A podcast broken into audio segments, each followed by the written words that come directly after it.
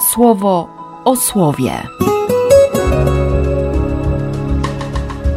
Rozważania księdza Grzegorza Mączki.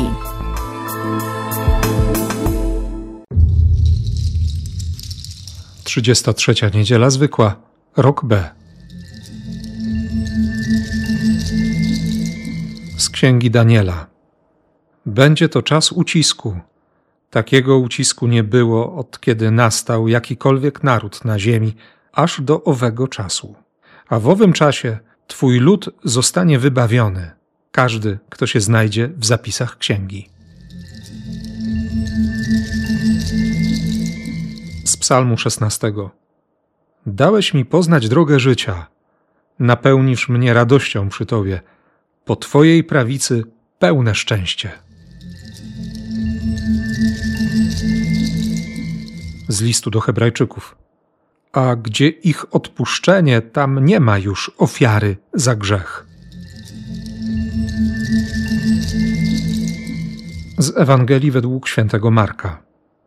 A w owych dniach po ucisku słońce w ciemności się skryje i księżyc nie da swojego blasku. Gwiazdy znikną z nieba, a moce na niebie zakołyszą się. Siostry i bracia, przed nami przedostatnia niedziela roku liturgicznego i liturgia słowa kreśli obraz czasów ostatecznych.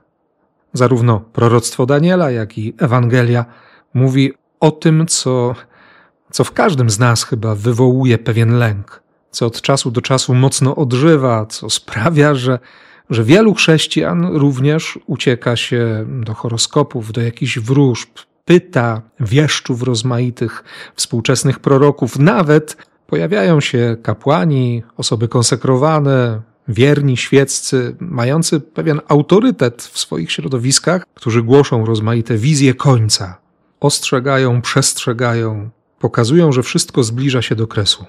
Jeśli popatrzeć trochę szerzej na historię Kościoła, to takie same wizje, wieszczenia, proroctwa, odczucia również były już za czasów Jezusa. On sam ostrzegał dopiero co, jeśli czytaliśmy liturgię Dni Powszednich, aby nie dać się zwieść. To było w Ewangelii w redakcji świętego Łukasza. Nie dać się zwieść. Jeśli ktoś mówi tu, teraz, nie idźcie, nie pędźcie, bo jak błyskawica rozbłyskuje i świeci na niebie od krańca do krańca, tak pojawi się Syn Człowieczy w swoim dniu. Najpierw jednak trzeba, aby on doznał wielu cierpień i aby zniósł odrzucenie ze strony tego plemienia. To wszystko się wydarzyło. My żyjemy w czasach ostatecznych, o tym mówi nam Kościół. Od momentu zmartwychwstania Chrystusa cały świat tęskni, świadomie lub nieświadomie, a Kościół ma tęsknić świadomie za przyjściem Jezusa. Czekamy na paruzję, na objawienie się Boga w majestacie i chwale, o której słyszymy choćby w dzisiejszej Ewangelii. Ale zanim dotrzemy do tego tekstu, to zatrzymajmy się najpierw w proroctwie Daniela. Słyszymy dziś w liturgii słowa trzy wersety wybrane z początku dwunastego rozdziału. Ale warto przeczytać przynajmniej pięćdziesiąt wersetów wcześniej i kilka jeszcze później, by, by zobaczyć tę wizję, która tak naprawdę przedstawia pewną historię.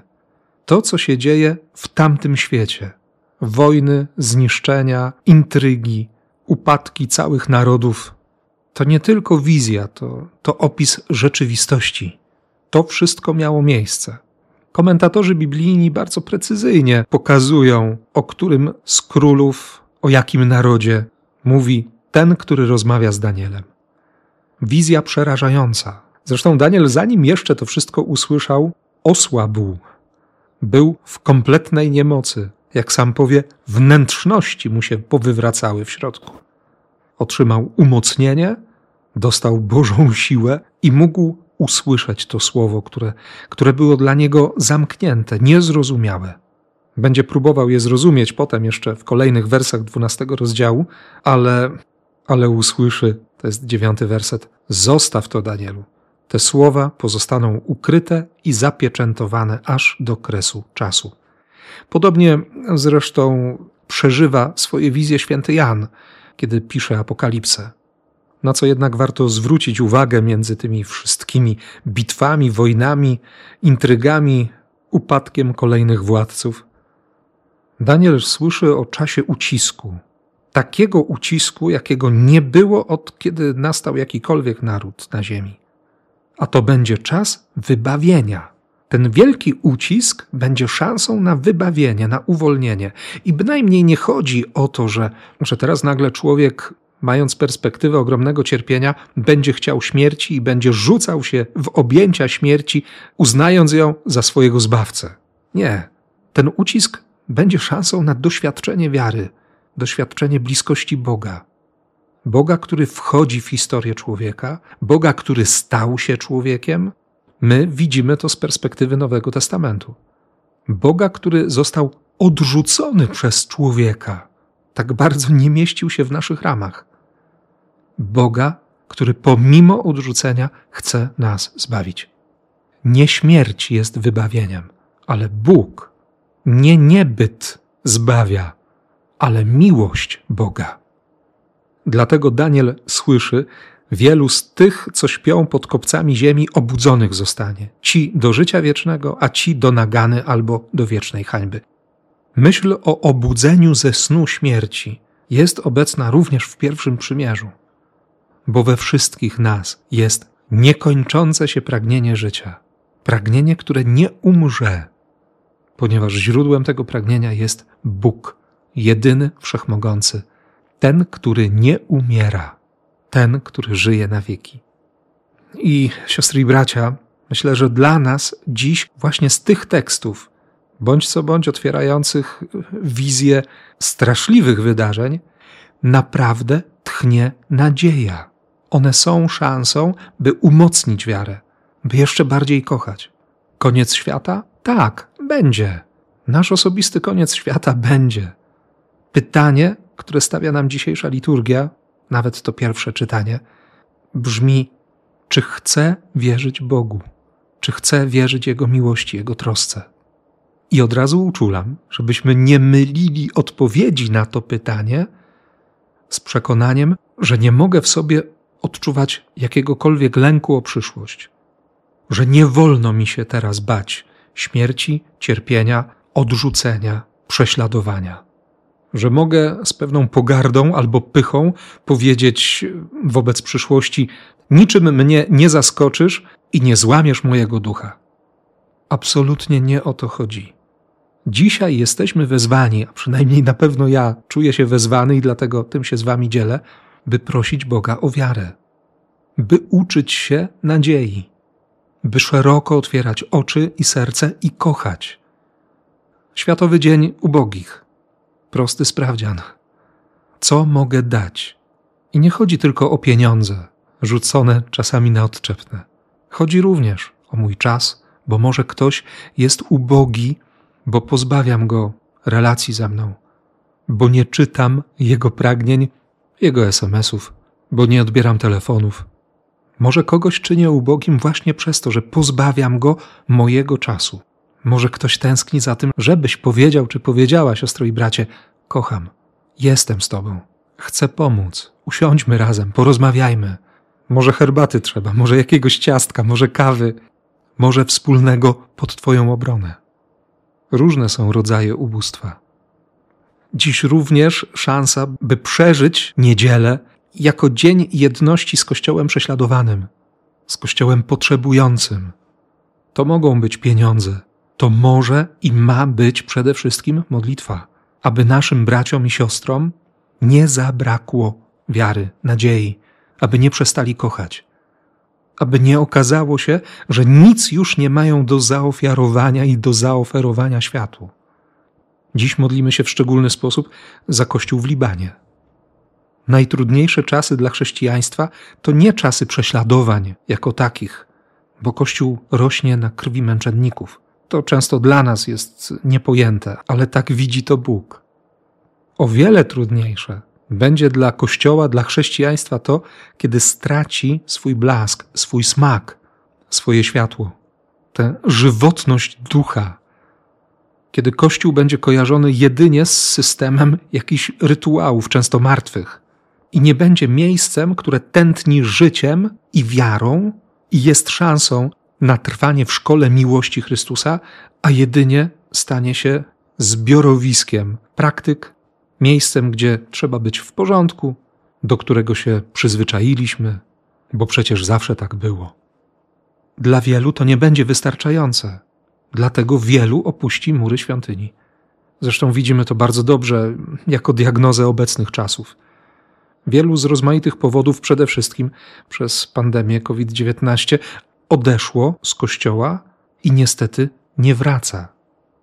Pytanie, które w nas musi się zrodzić: co mogę zrobić, aby, aby ktoś wrócił? Jak mam żyć, żeby inni zobaczyli, że, że warto, że jesteśmy przy źródle, bo chrześcijanie nie są lepsi w tym świecie, ale chrześcijanie mają otwarte drzwi do lepszego świata. I dlatego autor Psalmu 16 z jednej strony prosi i modli się, a z drugiej strony jest wypełniony nadzieją, pewnością. Psalm zaczyna się od słów: Zachowaj mnie, panie, bo w tobie pokładam nadzieję. Ale kończy się: Dałeś mi poznać drogę życia, napełnisz mnie radością przy tobie, po twojej prawicy pełne szczęście. Ja o tym wiem, ja się o tym przekonałem. Ty to dla mnie zrobisz. I nie chodzi tutaj o jakąś manipulację, że trzeba Boga przekonać, żeby był dla nas dobry. Trzeba znaleźć sposób, żeby go tak chwycić za serce, żeby uległ, żeby się nie mógł oprzeć. Nie, on kocha. On kocha ponad wszystko. On dał nam poznać drogę życia, bo dał nam poznać siebie w swoim synu, Jezusie Chrystusie. Czy to nie jest powód do radości? Dziś w tym kościele, w takim kościele, w kościele czasów ostatnich, od dwóch tysięcy lat. Czy naprawdę czujesz się szczęśliwy, szczęśliwa w tym kościele, siostro i bracie? Bóg daje nam słowo. Bóg przychodzi ze swoją łaską, Bóg przychodzi z błogosławieństwem. Bóg ciągle budzi w nas ten głód, głód poznania, głód miłości, głód radości, głód szczęścia. I odpowiedzią, Bożą odpowiedzią na obudzony w nas głód jest właśnie Jego Słowo. Jest Słowo, które stało się ciałem, które rozbiło namiot wśród nas, które możemy poznawać, możemy smakować przez Eucharystię, przez komunię z Nim, które przychodzi, by zbawiać, by nas przekonać o zbawieniu dostępnym na wyciągnięcie ręki.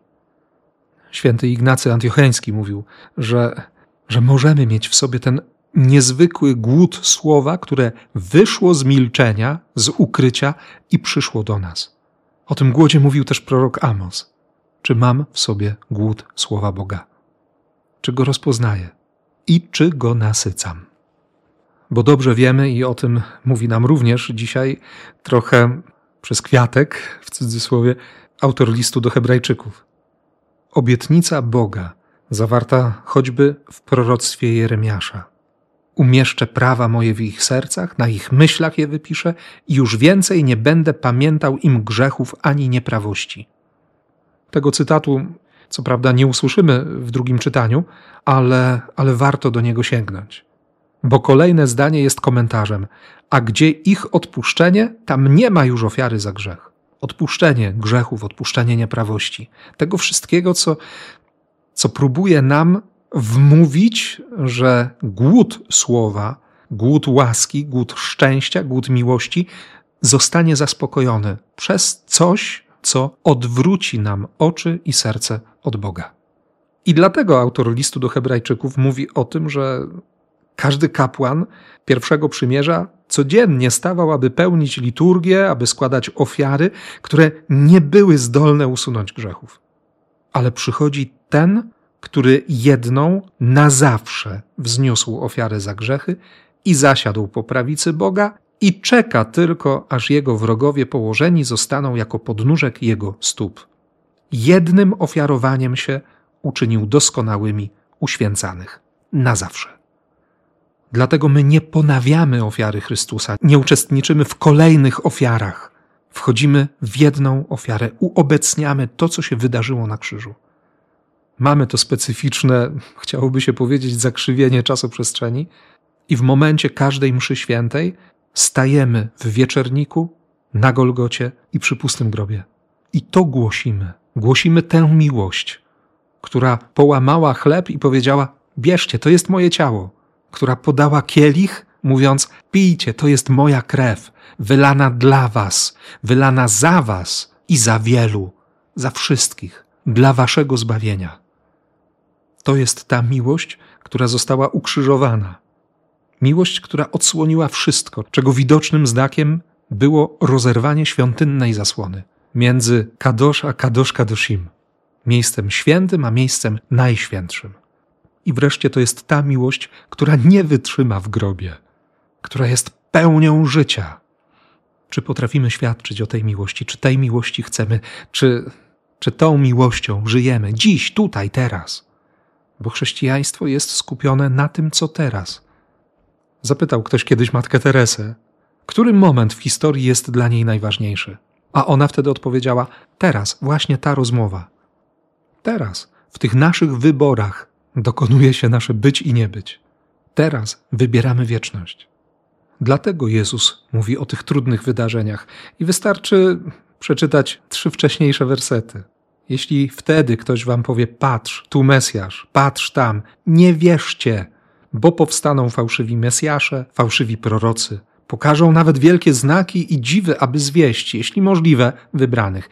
Więc wy uważajcie. Tak, będzie zaćmienie słońca. Księżyc nie da swojego blasku, gwiazdy znikną z nieba. Ile autorytetów życia duchowego odeszło w ostatnim czasie? Wielu mocnych zostało zachwianych, wielu słabych straciło wiarę. Dlatego najtrudniejsze dla chrześcijaństwa nie jest to, że grozi, czy może za nie grozić śmierć ale ten moment, w którym zacznie się wydawać, co więcej, w którym ludzie dojdą do przekonania, że chrześcijaństwem nie da się żyć.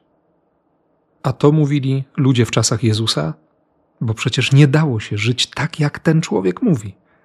To mówią ludzie w każdej epoce, w każdym czasie.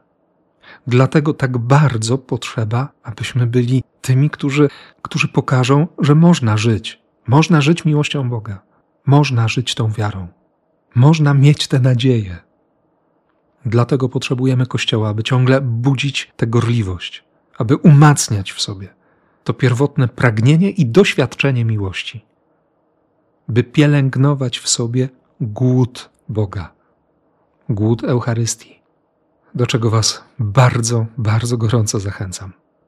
Szukajmy tej jedności z Bogiem, wbrew tym upadkom, tąpnięciom, swoim osobistym grzechom, słabościom, doświadczeniu grzechów i słabości naszych sióstr i braci, nawet ważnych osób w Kościele. Szukajmy jedności z Bogiem, bo o owym dniu czy o godzinie nikt nie wie, nawet aniołowie w niebie, nawet syn, tylko ojciec. Ojciec, który kocha, ojciec, który ma do zaofiarowania miłość na wieczność. Nie bójmy się jej. Odwagi. Amen. Słowo o słowie.